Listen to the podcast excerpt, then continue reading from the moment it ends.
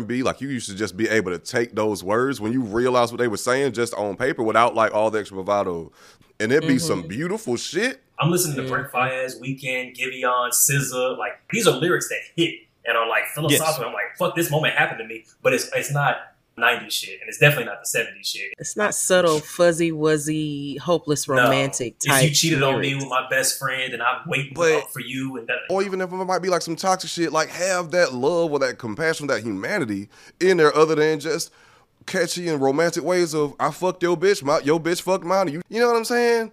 when I think about my parents, they had a lot of stuff going on in their relationship, I'm sure, but it wasn't politically correct to talk about it. The temptations, everything was lovey dovey because you didn't talk about your relationship business to that degree in public. And then the generations of truth came along. And so I'm not just going to sing about how cool we are together. I'm going to tell the truth and I'm going to sing about what's real, about the fact that we fought, about the fact that one of us cheated, about the fact that somebody got lied to. If you're talking about a difficult relationship, there'll probably be something in there that I can relate to. So that's going to be the song I play over and over and over because that song about a cheating ass whoever makes me feel seen. Ciara singing whatever she ain't singing is cool for me to dance to when I'm in a better mood. But when I need to feel something in here, I need somebody that's gonna sing about the truth. I don't want to hear no lovey dovey because It's a red flag. Yeah, man, let's get right into it. Welcome to Waving the Red Flag, uh, the number one philosophy, self actualization, and neuropathology podcast in the world. Um, Big facts. please don't please don't fact check that. Um, our credentials will not stand up to scrutiny. So tonight we got Alvin, we got um, Edward Button Overgold, uh, Josh coming through. Excellent sweater. You, you just Yes, raising the, is. the style game every single time. You know. You know what I'm saying? I'm just trying to. If style was intellect, I'm just trying to be like you, baby. You know what I mean? you look Yeah. nice. One hundred percent. Oh my God. Last real nigga in Hollywood, everyone. Last real nigga in Hollywood. and tonight we have a very special guest, cousin Pam, coming through. Hey, hey, hey. Hey, y'all. What's up? Let's take Always a long pleasure. walk. Around the bar after dark. Y'all know people like actually call me that. Can you sing, sing? Mhm. Oh, You shit. can tell. I, I Yeah, was yeah, I know, actually I can taken tell aback was, when you just. she was hitting notes just there for no reason. Like, Yeah, I like, Yeah, why was you singing for That's her? how I met Oh, Christian. right. When Christian and I used to sing Oh, together. Shit. Oh, that's actually. Was it in the crazy. That's how we met. dope. That is how we met. But yeah, people call me Mm. Jill Scott. Like they tell me all the time, you look just, just like Jill Scott. You look just like. Like I have people who see me out in public and will say Jill, and I'll turn around because I know they're talking to me. You should use that. I feel like you can Mm. make some profit some type of way. I That's need crazy. I need it in my bank account. You can, hey, look, like start selling autographs. You know, I don't think Right. You you right. I, do autographs even count anymore? I, I feel like you could get people to pay you fifty bucks for a selfie at least. They do? Okay. Because I know when I was growing up, I'm a whole lot older, but when I was growing up, Mm. it- like having somebody's signature on something was a big deal. Hell But yeah. now that everything's a smartphone, you know, people want a picture or something. Mhm. I didn't you know can definitely that. sell sell some selfies, and people people's Instagrams will be looking crazy. Like who? Who is this person that you took a picture with? That's not. That is not Jill Scott. not. That I is paid her not fifty dollars. That is not Jill Scott. Yo. I'm sorry. Tried it. They got Jill tagged in the photo and shit. And it's you. Right. Tried it. But no, I can see, I can definitely see like Pam and Christian on a drunken night singing "Fire and Desire" to each other. Oh, and I listen. would not be surprised if y'all have done that. Y'all did that We- before, didn't? We have videos. We used to do this Yeah, thing. You do. we used to do this thing because we sing so much around the house. We used to do this thing when we first got married where we would like turn the camera on and we would pick a song and we would sing it horribly and record it and we would be Mm. cracking up at how horrible the notes were and i'm i'm better at singing off key than him so i will completely fuck a song up and i'll do it with a straight face Mhm. Oh i'll do it with a straight Oh. face completely off key That should sound Can I be like- as hell. I just want to be like a the third member in one of these things. Yeah, it's That's a true. gift to be able to sing a whole song off key is a gift, and I can put vibrato with it, so I can make it sound like What's what's You the know. Hello, what's that one? What's yeah, the vibrato? little the little shake in your voice. Uh, Mm. that shit. You How's it go? Uh, Yeah. Oh, there we go. Cousin Pam doing the runs and everything. Yeah, yeah, yeah. yeah. You know. yeah. The choir rehearsal No. voice, you know. Mhm. No, God I'm just laughing at I'm just laughing at Eddie unleashing his inner um Tay Zonday over here with his uh, Oh, yeah, Uh, yeah, yeah. That's fucking Wait, was Johnny it- Ray. Ray. Yeah. gotta do it to him. Gotta do it to him. Man, yo, dead, dead ass. I had somebody come up to me re- recently, like some kids come up to me recently, and when somebody says I look like somebody, I don't mind it. So I, I find all of it irritating, but like I don't mind it that much. But what was fucking me up is they didn't they didn't think I looked like somebody. They thought I was someone because they were nervous. Like they were like, "Hey, excuse me, Mister, like." Are you Bruno Mars? And I was like, man, get the fuck out of my face. Are you? I like, I, why? I don't want to be rude. I, I know you're busy, was man. That is good. I know That you're is busy. I know you're busy. Listen, And I and I, was like- immediately started singing. Immediately. I What were you like, I- What were you wearing you to know give them that impression? Were you wearing I like a was fucking Versace shirt and like a Nah. Cuban Were link? in bright Did you have a I was- mustache? like, I did you- was no, I didn't. But like when I look back at the shirt I was wearing at the time, it was it was that you you you know this shirt that I've got. It's like it's like a sort of like an orangey brown with like stripes that go down here and like a like a grandfather collar. I know I had exactly that what fucking and like shirt- I a know- like a gold chain Oh, on. man. I was like, Oh yeah, there- don't Yeah, bro. I'm dressed like a chapter of Bruno. Yeah. Yeah, One hundred percent. Yeah. exactly. If you I'm if you like don't shave, yeah. you're wearing that. Yeah. You're wearing that situation. If you don't and I shave had, for I a had couple sunglasses days, on too. I had sunglasses. Oh, on. You God. was oh, straight you got yeah, motherfucker. You Bruno. you That's got it. a Bruno. I had a ukulele for some reason. I was yeah, no, yeah, yeah, yeah. They, they, All you had to do was like they, just they, bust a they little- weren't in the wrong. Just bust a little dance. he was move, wearing a and, like, fedora. he was wearing a yeah, brim yeah. hat. Yo. No, the Am I only not thing dripping that was in fucking me finesse? is yeah. the only the only thing that was fucking me up is like I was like, why would I be in public with it? Like we were we were not in a place that Bruno Mars would be. Like the rest of it, fair enough. Like maybe I was a Bruno Mars impersonator, but where we were at, like, and I, there's no unless they, you know what? Maybe they thought that the niggas I was with were my security. Because now that I think about it, the dudes that I was with were like technically like they were larger, I guess. So I, now in hindsight, you know what? I think all the, Oh. facts, the signs were there. That's that's on me. Also, man, like Bruno seemed like you catch him on the Like right, he be in random right, places. yeah, on the right cocaine. Yeah, yeah, like he true. might just like make it happen. Like he Oh, might man, be in the that's streets. fucking He might be. Why is he at this Bruno McDonald's right now? like He Yeah. could be Yeah, he might get at active. You don't believe it? Just watch. Mhm. Yeah. Yeah. I see now. I can't unsee it. Yeah, that's crazy. Nah, when I had the Florida dreads, it was it was the Weeknd all the time. That Oh, super man. Yeah. Wow. Nah, it was Max. It was Max. Oh no, when I had when I had true when I had when I had a when I had a Yeah, when you have the hair, it hair, yeah. it, it it was definitely lots of Maxwell's and you know, yeah, we you know what's up. We know time. it Yeah, and you But don't anyways. look like Maxwell. It was just the you don't look like Maxwell. Like facially, like he has much stronger features than you do. Yeah, don't yeah, look yeah. like he it. looks But- much, much, much more Puerto Rican. Mm, Mm. which I, Oh, I yeah, realized the yeah. Bruno Mars. I, yeah, Yeah. Yeah. Bruno Mars. But Like yeah, Puerto man. Rican. He like he like Hawaiian or some. He is Puerto Rican. He's part Puerto Ooh, Rican. Puerto Rican and black Oh. is yeah. Maxwell's dad was Puerto Rican. Oh wait, Max. Everybody's Puerto Rican. Okay. Eddie said, Everybody's if ever you learn yearn for the love of me, you know what I'm saying? Whenever, wherever, whatever. Yes, You know come what I'm on, saying? Josh. Mm-hmm. You know you could actually take that and do it at a at a spoken word just because of the words to that song. Mm-hmm. They Poetry. don't, you don't have to Mm. sing that. You could write that on a piece of paper and pass that to somebody that you Oh. interested in. Listen, that's one thing. That's one thing I really miss about R&B. Mhm. Mm. Again, Daniel Caesar album, poetry. Like you could just say the lyrics and it's just profound, just beautiful, deep shit, whatever. But like R&B, like you used to just be able to take those words when you realize what they were saying just on paper without like all the extra bravado, the runs, da da da, and it'd be some Lyrics. beautiful shit. Dru Hill mm-hmm. five steps when Jazz came on. When I was older, I mm-hmm. listened to what he was saying. I was, another day is gone, another night now dawn, waiting patiently until you return, but not before too long. Why'd you say goodbye?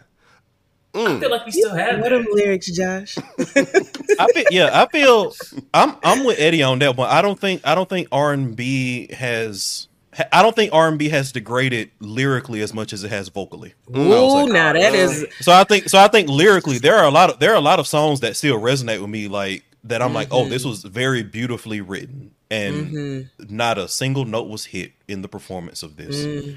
Yeah. But No, I but to that like but that lot of- No, go. Uh, I was just gonna say, I feel like it's a lot of uh, the specificity of the lyrics of like construction of metaphor or whatever. It's still great. It's just now everybody's like toxic. Like it's not love songs no more. It's like hate songs and cheating songs, but they still be deep. Mhm. Like I'm listening to Brent Faiyaz, Weeknd, Giveon, SZA. Like I'm like these are good, these are good. Like these are lyrics that hit and are like philosophical. I'm like fuck, this moment happened to me, but it's When you need mealtime inspiration, it's worth shopping Kroger, where you'll find over 30,000 mouthwatering choices that excite your inner foodie. And no matter what tasty choice you make, you'll enjoy our everyday low prices, plus extra ways to save, like digital coupons worth over $600 each week. You can also save up to $1 off per gallon at the pump with fuel points. More savings and more inspiring flavors make shopping Kroger worth it every time. Kroger, fresh for everyone. Fuel restrictions apply. It's not. Yeah, it's not the '90s shit, and it's definitely It's not, not the 70s subtle. Shit. It's not. Yeah, Yeah, it's not subtle, fuzzy, wuzzy, hopeless, No. romantic If you cheated on me with my best friend, and I'm waiting But- up for you, and that you know, it's like blues. But I mean, like, is it a is it a thing of like where the culture moves us as a people, what we gravitate towards, or like the art being pushed out more into the culture, which exasperates a toxic environment because we start to assume that that's the norm. And that you know what I'm saying, like it becomes more the Yeah. norm when it becomes like super mainstream. It's like we're just pushing like more toxicity. When I would really, you know, like to hear like some, some even if it might love, be love type shit. some love shit, Yeah. or even if it might be like some toxic shit, like have that love or that compassion, that humanity in there, other than just catchy and romantic ways of I fucked your bitch, my your bitch fucked mine, and you cheated on me, or I cheated on you. You know what I'm saying? and that And it's cool. It's cool. Yeah. And I also think that people have this nostalgic glasses aspect of what was and wasn't toxic and what was and was romantic with a lot Oh, of like older point. stuff. So for so for example, the song that started this conversation when you brought up whenever, wherever, whatever for Maxwell is a breakup song. Oh. like like like that like that's a that's a breakup song. It's a it's a top ten breakup song, but or like um you know, before I let go, Frankie Beverly and Maze is like that's not that's not like a powerful like love I've never anthem. That's like the lyrics of it. I've That's- seen it a bunch Yo. of times. What, what is the what is Yo. you know like a lot yeah like a lot of these songs are are are much more toxic and more akin to what you listen to nowadays than we thought when we were growing up. Because the the mood was different. We have this nostalgia glass like you know. Rick James been on that type of time. 100 percent Rick James. We talk I about Bobby got Womack all the time all the time Yup, on, yup. on this podcast. Oh, the Earth, Wind, and Fire, The Reasons. That's a fucked up song. If you, if you listen to the exactly lyrics, mm. there's nothing Like- there's nothing romantic about that song describing a one night stand. And that's how we get back to Alvin's statement about vocals. Because all the people y'all just talked about sang their asses off. When I think mm. about Whitney Houston singing, He's All the Man That I Need, it didn't hit me that she was talking about sleeping with somebody else's husband until I was in my late 20s. And I was like, hold on, wait a minute. Boom. Wait a Mm. minute. Wait a minute. She is dead ass singing about sleeping with a Mm. man who already has a family. But I used to be singing that to the top of my lungs as a kid, like because it was good R&B and Whitney could sing. So it didn't Yes. matter that she was singing about infidelity. We're not even like listening. you weren't just listening to that. You weren't. You True. Yeah. and and and it- Christian says this thing about um the better you dress, the worse you can act. So That's fact. I That's think a about that with vocal ability. The better you can sing, the more toxic shit you can sing about. Because I'm a lyrics person. I listen to lyrics and I'll be telling Christian, I can't believe I'm up here, whatever, whatever. And this nigga singing about, and Christian be like, I didn't even know that's what he was talking about. Because I'm just just listening to the good. this is, See, I'm just I listening to the music. I think most people like the shit because when I think about the Weeknd and Brent blowing up, I think people because people people people are listening to the lyrics. They like the specifically the lyrics, not just they they like what he's talking about. Like Brent's got a especially bunch Weeknd female but Weeknd but Weeknd like was different right when, and we talk a lot about how i how i think the Weeknd he was come up too. yeah the Weeknd's He come wasn't no up industry should be studied you know the Weeknd's Yeah. come up should be studied Mm. i don't think we can ever have anything like what he did during the early aughts of his Shiloh of his career Di- uh, Dynasty was almost that, but then just disappeared. I, true true I don't know anything about the Weeknd's up uh ride. You know, like like that, This like that whole thing was a where he, it was a like, mystery. crazy yeah, like people didn't know what he looked like. I I remember being on Oh. the being on the the forefront because Mm-hmm. I had a friend who was from that scene in Toronto, and she was like, "This is the Weeknd," and I was like, "I don't believe you," but it ended up, it ended up actually being. him. but it, um, but people didn't know he looked like for a long time. But I was think still that working in retail, and his songs were blowing up. and People were listening to him, and they didn't know Yeah. that, that was him. Like crazy shit. Yeah. So like I do think that he has a certain mystique about him that his lyrics kind of fed into an overall marketing machine. So I don't necessarily Okay. think if if that's like the best example, but I definitely think that we have plenty of them to say exactly what you're saying. Like I think that a lot of people gravitate toward that because they like the No. actual lyrics. And I and I think the question I have for everybody is the why. Like why? Because I'm not I, am I'm struggling to piece it together. I have a theory, and it, I don't think that it's all of it, but I I think that people like being seen. People like feeling seen. And and you know, I've been married for 10 years, but I didn't get married till I was 35 and the dating pool was shitty. It was Mm. polluted.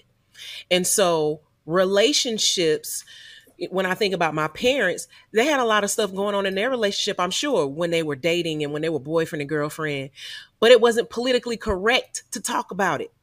So all the songs were lovey-dovey. The Temptations, everything everything was lovey-dovey because you didn't talk about your relationship business to that degree in public. And then the generations of truth came along. And so I'm not just going to sing about how cool we are together. I'm going to tell the truth and I'm going to sing about what's real, about the fact that we fought, about the fact that we broke up, about the fact that one of us cheated, about the fact that somebody got lied to. And it gets popular because just like everything else, it's a story and stories connect to people. If you're talking about a difficult relationship, there'll probably be something in there that I can relate to. So that's going to be the song I play over and over and over because that song about a cheating ass whoever makes me feel seen. Ciara singing whatever she singing is cool for me to dance to when I'm in a better mood. But when I need to I need to feel something in here depending on what I'm dealing with, I need somebody that's going to sing about the truth. I don't want to hear no lovey dovey because that's not what I'm going through right now. we forget that half a rhythm and blues is blues. Like I think I think we low-key, I think we've always liked this. Like because I when I think about like what I listened to as a kid, I listened to a lot more like kind of happier funk sort of stuff. But I think I focused in more on like okay, cool. I've had some heartbreaks. I've had some situations where I was a dickhead, where somebody else was a dickhead. I want to hear some some some pain, some glamorization mm-hmm. because it's the same reason that like kind of druggy, pilly, future type. Like there's something Mhm. romantic about that. You know, I know, man. Lost in translation, Codeine Crazy the goes streets. It's a hard. release. is yeah. Don't nobody want to hear about like oh everything's great. It's like guns, gangster music, blues, drug music. All that is the same thing. And but I think Pam, you make a really good point that I think that over time we've just gotten less socially conservative. So while we've Mhm. always loved blues, now we can talk about fucking people. Now we can talk about you know like the Weeknd can have you know lyrics about having her dripping in cum, and the future can have lyrics about codeine and Percocet and all that kind of Mhm. stuff. And we're like, oh, we we can all talk about that. Like and so now you 'Cause got we- 15 year olds listening to that music, whereas in the 70s, they cover it up with all this, you know, right. metaphor. Right.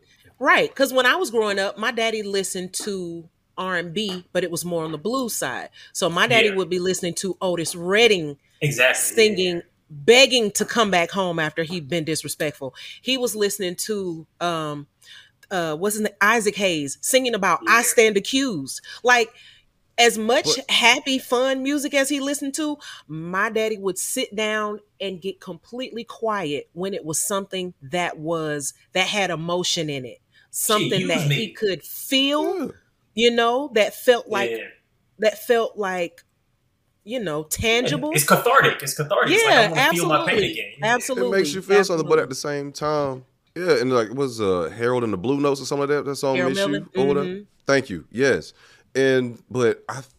And I'm with y'all because I, you know, I'm with the shits. I'm with the fun time. I'm with the good time. I love to get- be out, listen, listen to some ratchet shit, or just like you know, niggas saying their truth that sound good. But there's a certain um heart and passion. I feel like that's kind of lacking in a lot of today's music. Not all of it, because there's some very talented, very vocally vocally talented artists out today, but we don't have um that same level of passion and gumption in the performance of the songs. And then again, like going back to just poetry. and because it's it is a lot more direct now, and it's cool. We can talk about it. It is what it is, but I do think we just need a little bit more of the poetry and passion injected into you know injected into the music. So Yeah. tell me what passion. Tell me, Josh, who's who's somebody that you would say fit into the passionate the passion that you're talking about? Oh Who's my, a- so many, so many. Earth, Wind and Fire, Michael Jackson, um, Babyface, um, Luther Vandross, um, Can I can I can I point out something? Can I Mm-hmm. point something out? We didn't have young R and B singers when we were kids. I, s- Them I talk about this all the time with my friends. When I was growing up, and I was, you know, telling uh, Josh and Alvin before you were on, um, Eddie, that I'd be 46 in November. Mm.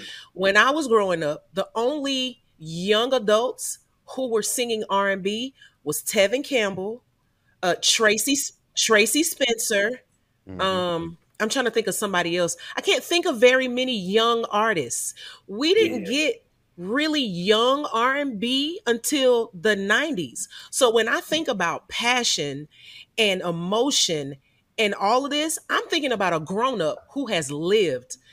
Luther mm-hmm. Vandross sang like that because he lived. He had lived experience with heartache and with relationship as a mature person. Anita Baker could sing with passion because she was 30 something years old.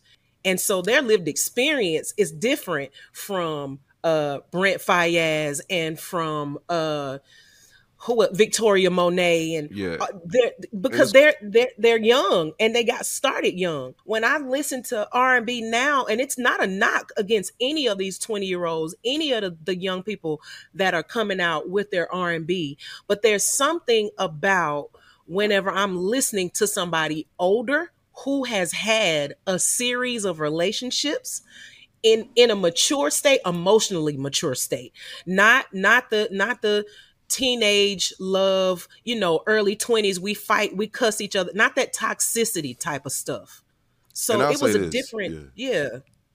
and I and I, I, I, I, there's definitely a lot of leeway I can give to that.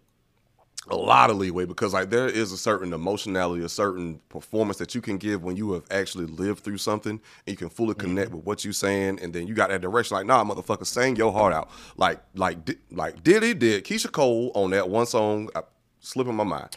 And he Last made her retake that. Yes, last night he made her re- redo that song so many goddamn times. But anyway, um, Amy Winehouse. Amy Winehouse was young as fuck, but she lived them She songs. lived. She was Them mhm. songs City all from personal experience. She lived Every them. Shit. Adele too, low key. yep Yeah, Adele. too. Adele is yeah. yeah Like there's something I mean, Adele, Adele grew her music. Adele grew her music, but I, but I get what you're saying. That's Yeah, no, you know that's a fair point. So Her- her eight- eight- other songs 18, 18, 18 sounds like a sounds like a love stroke 18 year old. You know, 21 Yeah. sounds like a love stroke 21 year old, 25. and like that so on and proves so my point Yeah. that right there proves my point when she dropped 18 she sounded like it But I'm trying to figure: Do we have old R and B people now? Usher, Hmm. Beyonce. They- but has Usher dropped new shit where he's talking like Yeah. talking old man love? Okay, okay. Yeah, Uh, climax is okay. climax is uh, it's it's arguably Usher's best song. It's arguably Okay. Usher's best song, and that was I old man Usher. that. That was that was Jordan on the Wizards Usher, and it was a masterclass. Like the vocals and the production I of climax love is the phenomenal. production of that that track yeah, But I, I I agree. I think because if I could use myself for an example, if I were to have written a song in my early 20s, oh, it would have been toxic as hell. It no doubt. I'd have been singing about all types of relationship toxicity. Now at 45, my song lyrics would sound different. Not because I don't go through things in in my relationship, but because I'm more emotionally mature. So the way that I express myself is different. Mhm. Same I shit, like a healthy song might be trash. same issues, but when you handle them with a Yeah. certain level of emotional maturity, they come out of you differently. And then it has that Totally. introspection baked into it. yes, yes. You know what I'm right. saying? Like so, you can, so you can so you singing passionately because you're pulling Yeah. from something. I'm not just singing lyrics that I wrote or co-wrote because I thought they were cute and catchy and I thought they might connect. No, I'm singing this because it connected to me first. And if it connects to me first, I know somebody else lived it. Are there any artists that are good now?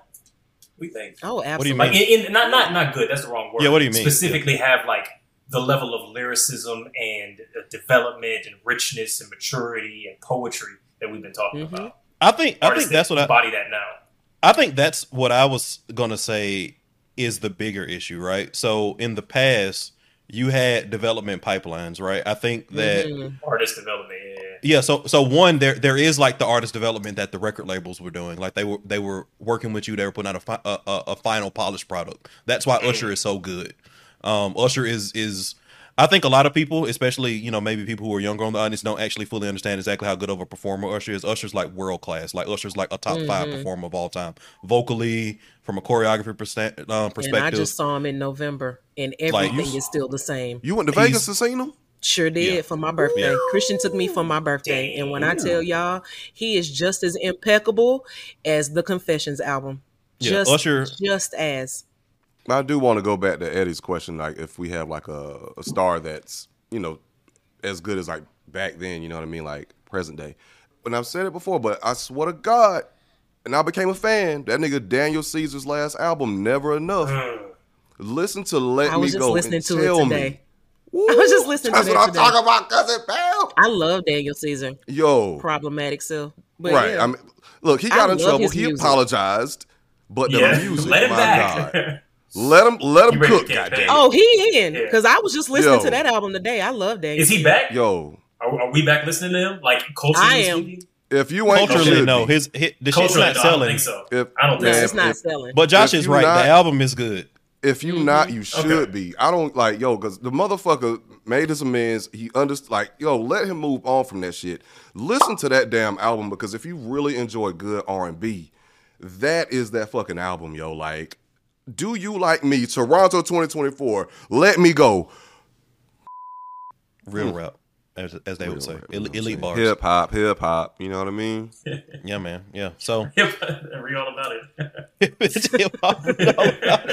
you know, I think, I think, I think that we, I think that we've asked like some some really good questions in regards to mm-hmm. this. It would be, it would be phenomenal if we had a medium that would allow us Something like that. That's crazy. to think about pressing questions that can be discussed in like a roundtable situation amongst a group of intellectuals.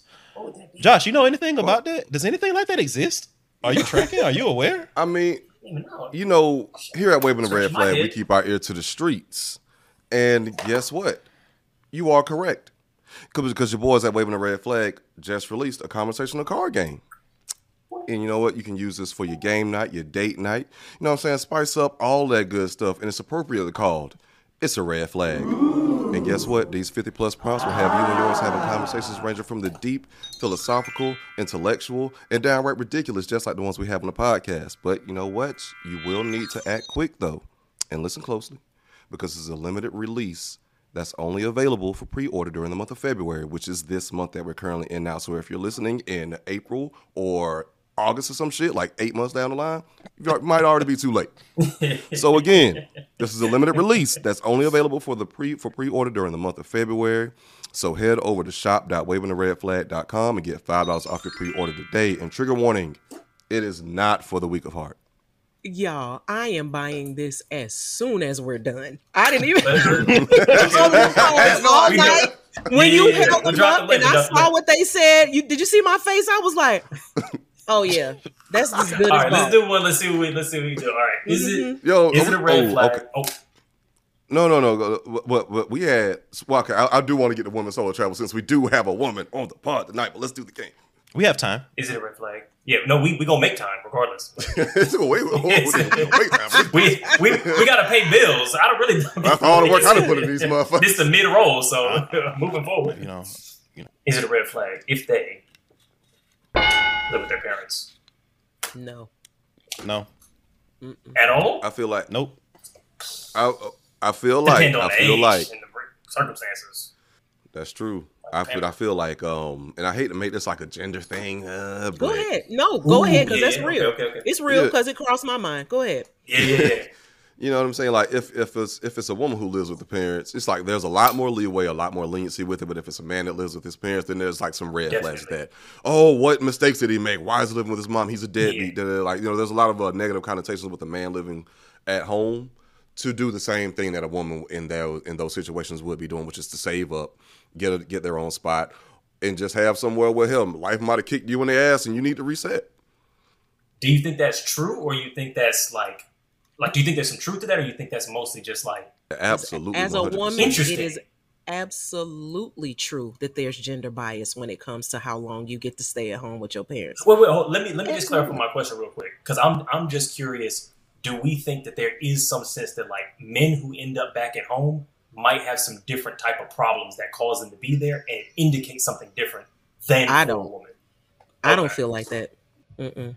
For me, it's gonna come down to the reason. Either way, whoever is at home, him, her, they, right. them, Yeah, whatever the. I need to know the reason you're there. If your reason makes sense, it doesn't make sense to go out here and be single in this expensive ass world. It's two hundred and fifty dollars just to go from here, from my front door to my car. So, Hmm. if, by all means, stay at home and stack your money. Like Yeah. now, if you at home because you on house arrest and the judge won't let you go nowhere but your parents' house, that's a different story. you know what I'm saying? Or don't if you at home and just yeah. being a bum, not working, not doing nothing, not contributing nothing inside, like yo, like that's yeah, different. yeah. If you at home, you being a bum, you playing video game. Yeah, yeah. That's Unless those different. video games are making you money, because streaming, Yeah. What's Oh, your that's a different thing. That's work. Yeah. that's work. Yeah. And also like the the thing that I tell people all the time, I'm, I'm I'm at the point in my life where I where I can make these kind of statements and I and I know it. You know, I'm not I'm not telling you what I'm speculating on. I'm telling you what I know. A lot of the stuff that women typically use as proxy measures for if you're an ain't shit, no count nigga, and I, they don't really give a shit about. They're usually just using that as proxy measures. So if you can explain that shit, like it's it's not a problem. So like for example, Mm. not if you gonna lie get to a you chance, though, a lot of people you not don't get a chance. you can but- you you can you can you can make that very easy right so like it's not a secret that i'm doing okay in life i have Mhm. several graduate degrees i went to decent schools i make okay money if i were to to if i were to move back home it wouldn't be with my mother it would be with my sisters and if i were in the dating pool and i was like oh i live i live with my sisters no nobody's going to have a problem with that because my my salary my life my my background reflects reflects Like that being said, okay If Rihanna bench press more than me, that's my baby. Like fair You know. enough. yeah.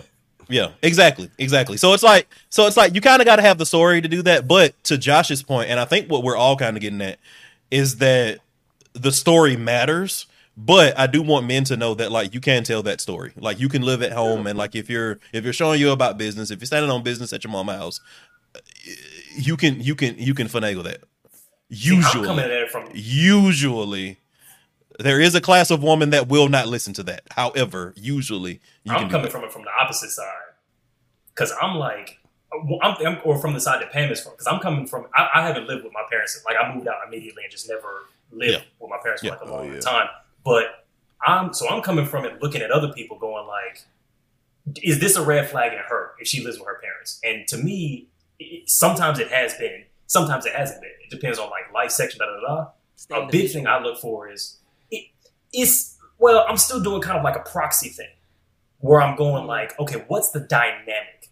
And sometimes the dynamic, look, I- I'll tell you one kind of dynamic that I look for where I go, okay, you live with your parents, this feels like a bit of a red flag. One, age is obviously very important. Two, are you doing something that means you need to save money? Like, are you saving up to buy a house, to move Are to you in university? You know? Are you in university? Exactly. So things like that, I'm like, okay, cool. This is a trend. Are you in college? This is a transitionary period. Are you in conservatory? Ah, you gotta go on holiday. Have you completed finishing school yet?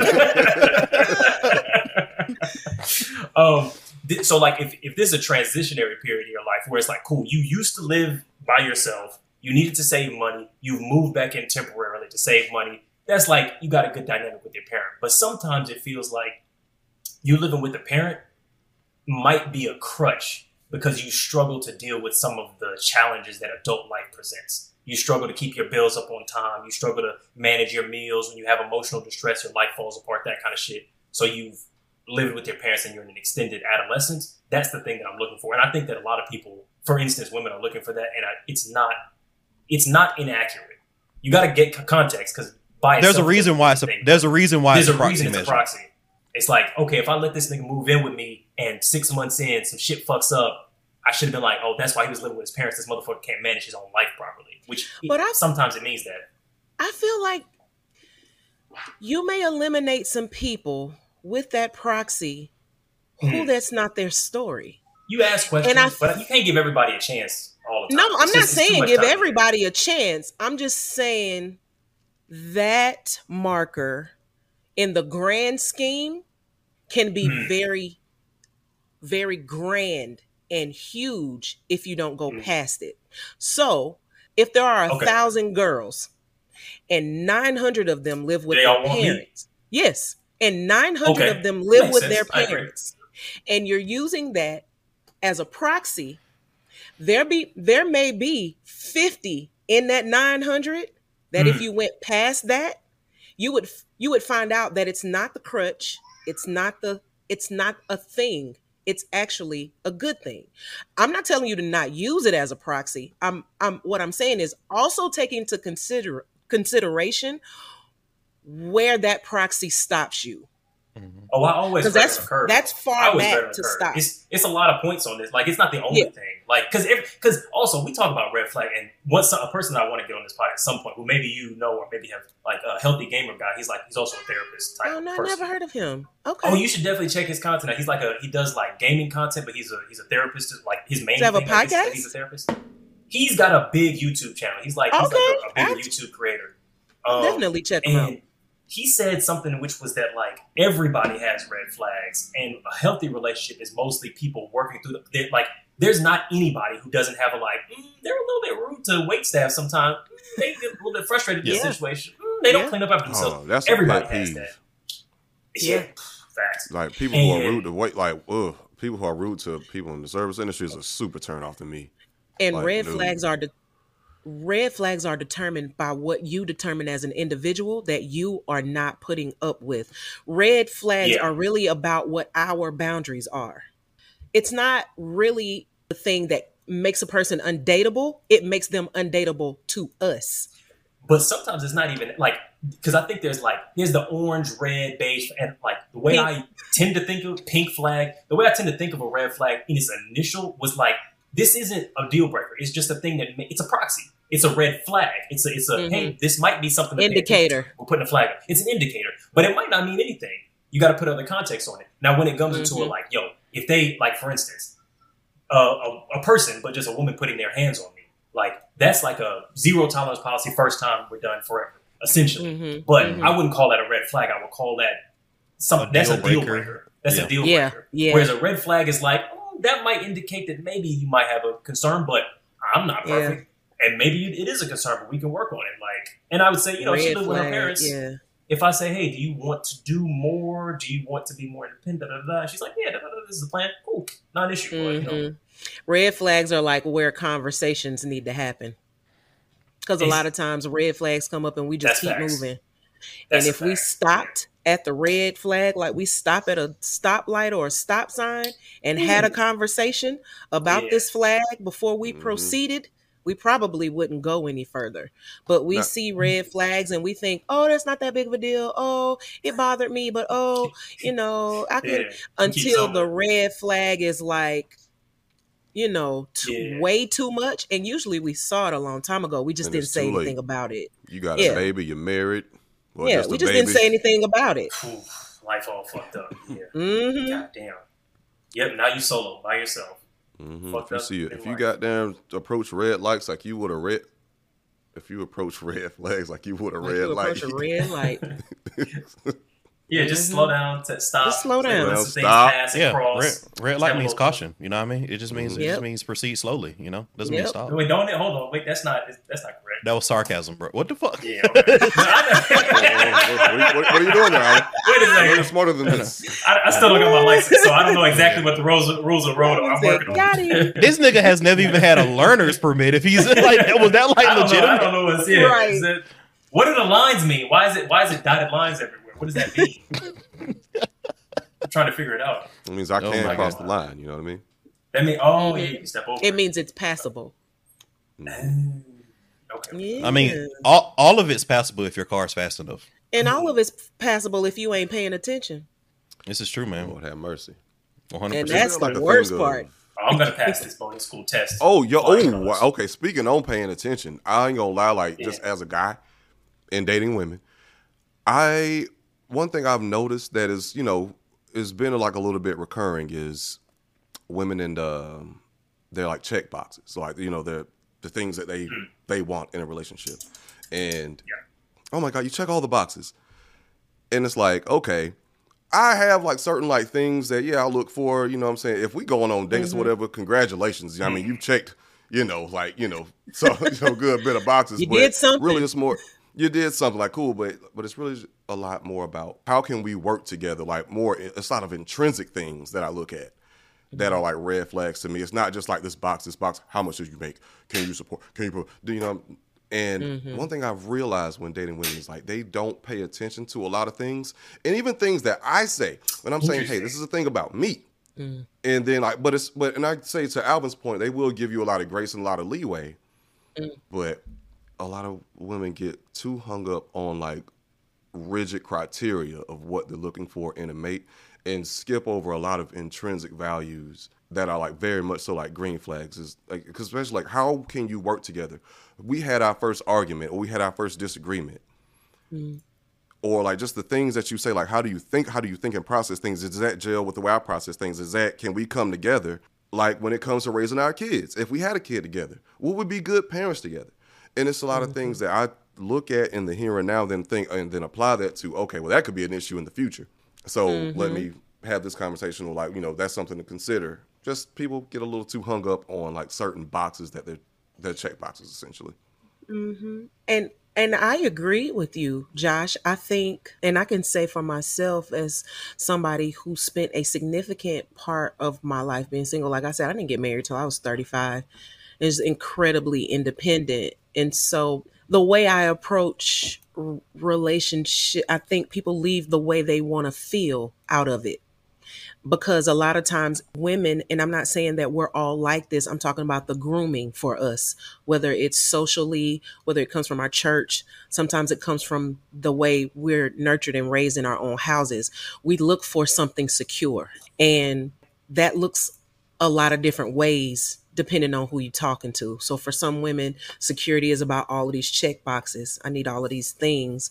And for for some people, security looks like do you already have a house or how long have you been at your job? And I think that all of that is good for the initial whenever you're trying to get to know somebody, but what is really important is how do I want to feel in my relationship? Because the the the all of the external stuff we can work on that. My like if we want a bigger house we can put our money together and get a bigger house. If we want to travel we can figure out how to do that.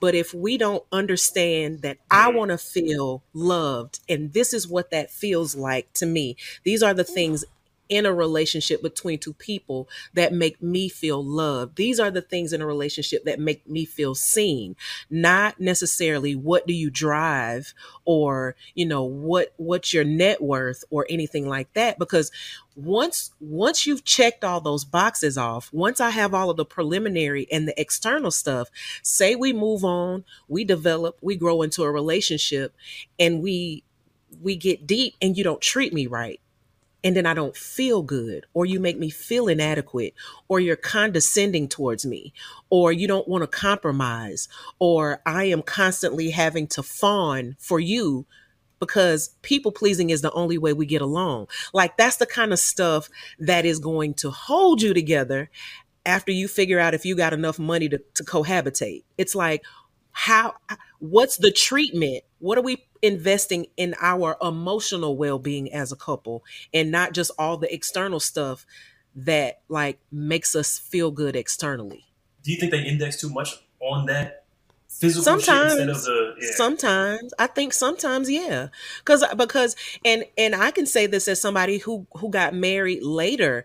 You get more settled the older you get, and so the older you get, the more in tune you are to what you want, and you're more settled in whatever your lifestyle is, and you don't want it to change very much, to be honest.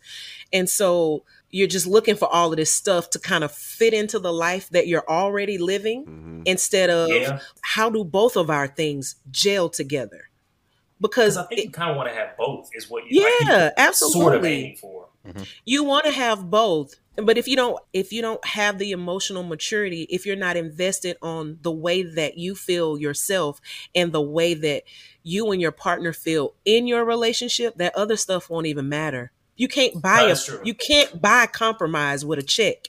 You can't Mhm. swipe your debit card and you know buy co- buy healthy communication. That is stuff that you have to work on. So yeah, I have all of this money, but if we can't compromise and if every time we communicate we screaming Yeah, and cussing that's each other out, if I had like, to choose one, hundred percent, it would be the emotion. Because I was, I was gonna yeah. push back and say like, I, but I don't want to be, you know, with a happy, lovey-dovey. Not, I'm not necessarily the person to make this point, but I can see a person saying, I don't necessarily want to be happy, lovey-dovey with a motherfucker. We not never gonna be able to achieve certain things that I want in my life. So I understand Right. wanting to really pick a partner who's like, no, I, I want someone who we can do emotional shit, like we can have an emotionally healthy life together. But I want both. I want to buy a Mhm. home by 40 or whatever it is. I want Yeah. to travel XYZ place. And the person that I'm assuming this is a monogamous situation, because that's the other Mhm. thing that I think is a big context in this. I can't I can't have multiple people for this in terms of our hegemonic the way we approach relationship Yeah. shit.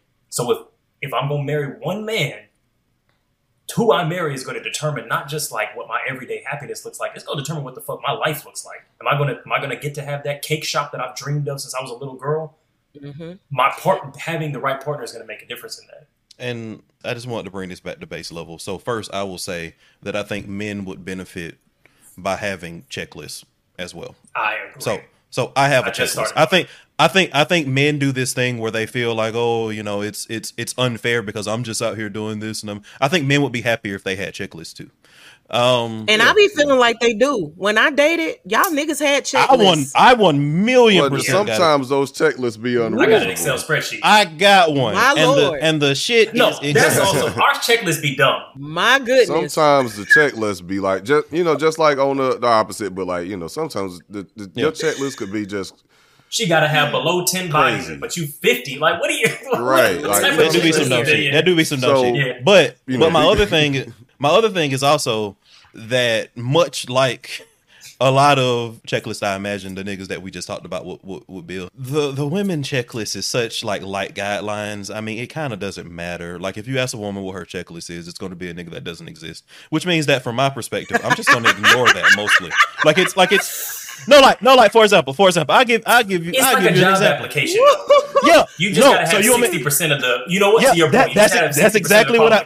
Exactly. You should be, Yeah, and, and I'm you're and. I'll give people, you know, just some slight job advice too, because I see I see that shit come up all the time. It's like, why do I need 15 years of Just apply. experience for those? It don't no, matter. most Nobody most recruiters most recruiters are looking for you to have 60 to 70 percent of the qualifications they put on a job application. So you so same thing same thing apply for these punch lists. Women do not expect you to be to be between the ages of 25 and 30 and be a millionaire and be six foot five and have uh, and have a, a a villa in the south of France and have eight degrees and be a, D, a former D one basketball player. Like Honestly, there's a, there's a, gas tank will get you to draws, hundred percent. yeah, like so so like they these are more guidelines, right? So I think that people getting hung up on checklists from women is kind of just much ado about nothing. But on the same token, I think that checklists are a very healthy measure of getting to these proxy measures because I think everything that Pam said was was spot the fuck on. And I think checklists are a valuable resource in the initial mm-hmm. stages of getting to that that very holistic relationship status. And mm-hmm. my take home is that I think men should also have checklists. I think more men should have reasonable checklists. My checklist has has kept me happy in most of the relationships that I've had as an adult, at least. Mm. Another I'm with reason I think men should have a checklist is because, and it's it's and I And better I think this checklists. Your thing- checklist should have But emotional yeah, shit good, on good, it. yeah, Yeah. Re- reasonable checklist. But I think a thing that women should probably add that I think should be a part of a checklist is it should be two ways essentially. Like if you're going cool, I want these ten things in my partner. Why specifically do I want them? What aims am I trying to get from this relationship? And what things am I doing to match each of those? So, one, I don't necessarily think you have to be everything that you want in your partner. I don't think that's necessarily. I think you can want things in a partner that you don't have yourself, but I think you should be going like, am I bringing am I bringing something of value to this person that I've made? With what? Red Pill Overgold over here. What do you bring to the table? I'm just fucking with you. Yeah, I yeah, know that's yeah, not what yeah. you said. I was trying I'm to, just no, no, I, I'm cause I just can see, I with can see me say, I was like, I was about to say the phrase, and I was like, I oh really hate, I really hate that that got adopted by red pill niggas. Like, because that's a valid. yeah. No, because really I saw. I saw the sentence coming out, and I was like, don't say it, like, don't say oh what no. What do you bring? But I really hate that Like, that got adopted by red pill niggas though, because like that is a valid question for anybody to ask if you are in a relationship and community with somebody. Like if you like, hey, what do you do? Like, are you are, Yeah. like you know what I'm saying? Because it's just like the women like being afraid of the uh-huh. guy that lives with his parents. Like, why are you there? Are you able to function by yourself? Can you provide? Yeah. Can you bring something to the table? Like, well, hey, what? How Can you co-sign on this loan with me? Like, can you know, co-sign? Like, what are the ways in which you can also enrich my life as I enrich yours? But that's a nigga. negative. That's oh, bitch. I am the table. I like that. Like, Yeah. that's like, but that's the because, the, the and- response. but that gets, You know- but that gets, but that gets a. It's it's tough. So in theory, I agree with you, and I think that you two, as the type of niggas that I know y'all are, like I would feel comfortable with y'all asking those questions. But in general, it's such a non-question because yeah, yeah. especially in black relationships. Again, again, I as I as I always bring up, black women make almost as much money as we do, so they contribute basically the exact same as we do financial to household. They even though black men are more involved in household stuff versus men of other races, black yeah. women black women still do most of the housework. They still do most of the child care. They will very soon pass us in terms of average and median salary per year. Like that's going to happen within like the next five ten years. So it's kind of like it's kind of So like on a, on a, to the table. Yeah. Yes, and, and they're and they're bringing stuff on the table like systemically. So like it's like on a Yeah. on average and median. Every if I'm one. if I'm talking to a black woman, that black woman at minimum has exactly what I have. So it's like it's it's it's always always al- almost always a dog whistle, but not for y'all, not for niggas like Yes, like I, I, I- I y'all are different the type dog of niggas. Thing, but the whole conversation about having a checklist is essentially systematizing what do you bring to the table. Like, Yes, I agreed, Bring up agreed, that phrase. 100%. I agree. That's a dog whistle that I was trying to avoid. But you're right. I literally was trying to not say it. But Yeah. the que- when you say Bo- both of you men are should have a Yeah. checklist, what you're saying is men should be asking, "What things am I looking for in a partner in a relationship?" Which is Yes. the question everybody should be asking. Yes. All right. And I'm not asking for something that I'm not bringing. That's a I don't think I'm it's definitely fair. asking for some shit that I'm. I'm, I'm asking for. I a don't think it's fair. to be fair. Yeah. right. Like, oh my I I think if it's you. external, if it's external and you got some shit that I don't have that because I just can't afford it, that's one thing. But I'm not gonna ask something of you emotionally that I Okay, that's myself fair. Am Yeah. not 'Cause I was also gonna say, I don't even have a fat going ass to like that. reciprocate. That's not fair. Hmm. That's Yeah, true. That's That's not fair. So if I'm gonna ask you to be stand up and I'm gonna ask you to be honest and I'm gonna ask you for clear communication, I'm gonna ask you to be upfront with me. If I'm gonna ask you to do that stuff, You I'ma have to do it. well. I'ma do it too. Yeah. yeah. I love it. Because then because then the input don't match the output. If I don't if I don't reciprocate, then you're doing more input than I am. And I'm doing all the receiving. As a, as a therapist, because yeah, this is me asking like deferentially, like as a therapist, what about things like when you are looking for, like, let's say you're le- you're type B and you're looking for a type A personality, so where it's like maybe you bring the light and the wonder and the spontaneity, but they bring the the order and the structure and whatever. Oh, that's me and Christian. that's- Is that reasonable, or, or is that unhealthy, or are there things you have to do to make it healthy, or Yeah. Oh, you gotta you have to do something. We are Okay. Christian and I are complete opposites. Em- Our emotional makeup is completely opposite. I am Okay. very uh abstract in my thinking. I'm very analytical in my thinking. I'm very free in my thinking. I think like this. I start out here and then I go Yeah. in like this. Okay. Christian starts right on the point. The He is Needle on the point already yeah, he is not like he's not uh, wired emotionally like me so when we first got together it was a lot of work it still is because we came to each other in our 30s speaking two completely different languages so you're right i brought empathy to our relationship because christian had to learn it he'll tell you that He himself said you taught him that, which was Yeah, kind of low key. he had to learn it because I used to be like, you can't, you can't say that like that. You can't, you can't do Mm. that. And so, but he was, he's been intentional about it. So it's not like I was bringing something to his attention where he was just like, well, that's just me. It was like, no, no, no, no, no. Let me take what my partner is saying into consideration because she sees me more than everybody else. And when I say see, I mean just him as his whole being. So mm-hmm. if she's suggesting that I fine tune this, it may be something I need to take a look at. He has taught me how to not give a fuck because I'm incredibly empathetic and I will try to talk to a person and reason and care about their feelings and get all invested. But he taught me how to use that sparingly when I need to. And so, yeah, there's I think that I think that your partner can can give you things that you don't have.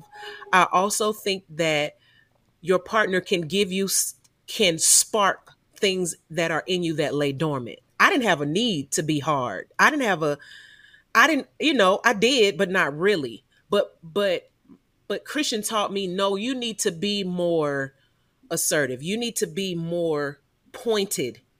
And that has been very helpful, just as I have said to him, okay, you got to be more empathetic because that's going to be helpful. So no, we didn't we didn't match in that way. We had a lot of stuff in common. We were incredibly compatible.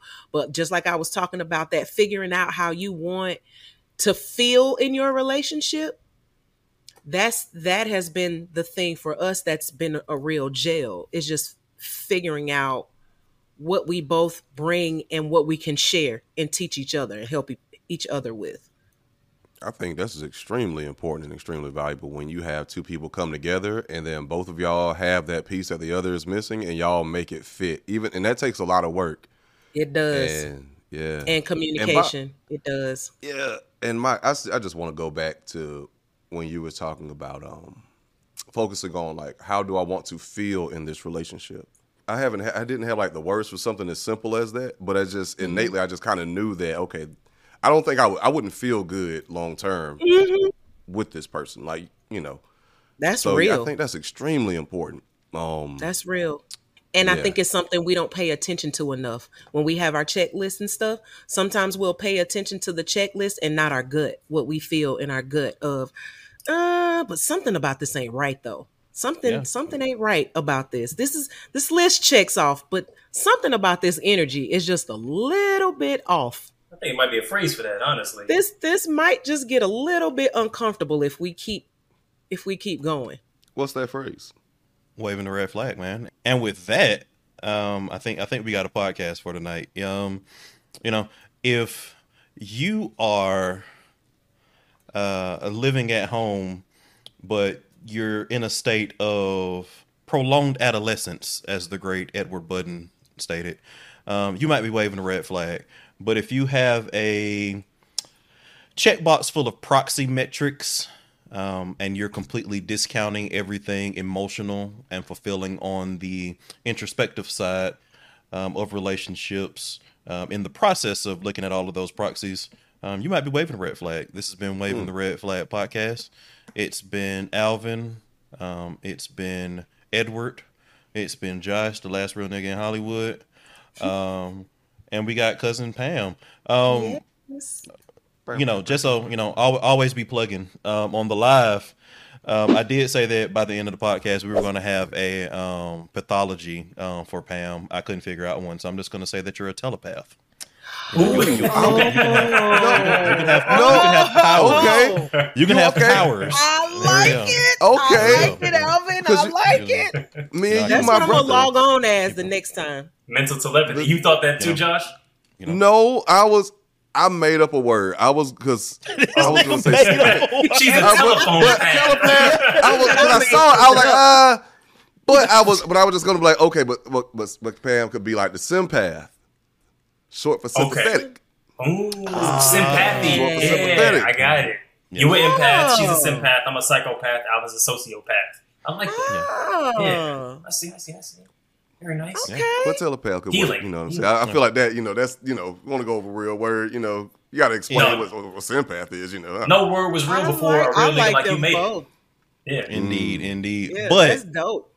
If you want to get the actual context of the shit that we were just talking about, please make sure that you become a member. Please make sure that you are looking at membership. um, on Patreon, becoming members on YouTube, on Spotify. Uh, make sure that you are subscribing and hitting the notification bell so that you can um, join us whenever the things drop. Um, come through the live; it's a good time. Um, we talked about it on the actual podcast itself, but we got that card game. Make sure that you're, you know, checking that out. You know, always It's be a red flag. One hundred percent. Um, Pam, Support my cousins, y'all. Don't play. yeah, Hey. Pam, where can we find you? You can find me at Pamela at therapyandtheology.com if you want to reach out to me for any type of religious trauma consultation um, and services. If you have a ministry or a community based organization, I help uh, uh, organizations become more trauma informed. Uh, so you can find me there. You can also find me on my online support group on Facebook. It is also called Therapy and Theology. That is therapy, the letter N, theology. So you can find me in both of those two places. Got you. Nice, nice. Um, Or you can find me on Holy Smokes, Cigars, and Spirituality. I was with wondering if she was gonna plug. I was wondering You if she was know. gonna plug. Gotta Yeah. plug You whole for the can you can always find me there. If y'all are familiar with Pastor Christian A. Smith. I ain't ashamed of what kind of porn I like. Okay, I got I gotta ask a question since you asked me. Like, what's Oh what type of fucking God. keywords is in your search history, Pastor Christian A. Smith? Ebony, Got to do it. big booties. Ooh, what else, huh? Ass. Ooh, what else? Titty. Ooh, what else? I like um I like yeah, ebony oily ass. I don't know what. Yo, yes. the better half. Yes. Mm, The other half. No, I'm playing. the fair, yeah, yeah, yeah. yeah, yeah, the, other, the other side of the toast. The yeah. other side. Yeah. the other side of the pillow. Side of the coin. Why don't nobody ever call the husband the better half? Oh, my better half. That because that's such a sweet thing to say. The other side. half. He calls me his old lady. the other one. That's my I'm his old lady. oh, true. Yeah, That's like- a that's like a nice that term too. of endearment. hmm Old lady. But yeah, Yeah. that's what's up. All right, cool. cool. Peace, peace. Well, ending Piece of chicken grease, Everybody- fries and goodbyes. You know what I'm talking about. Peace and Sir. magic hair.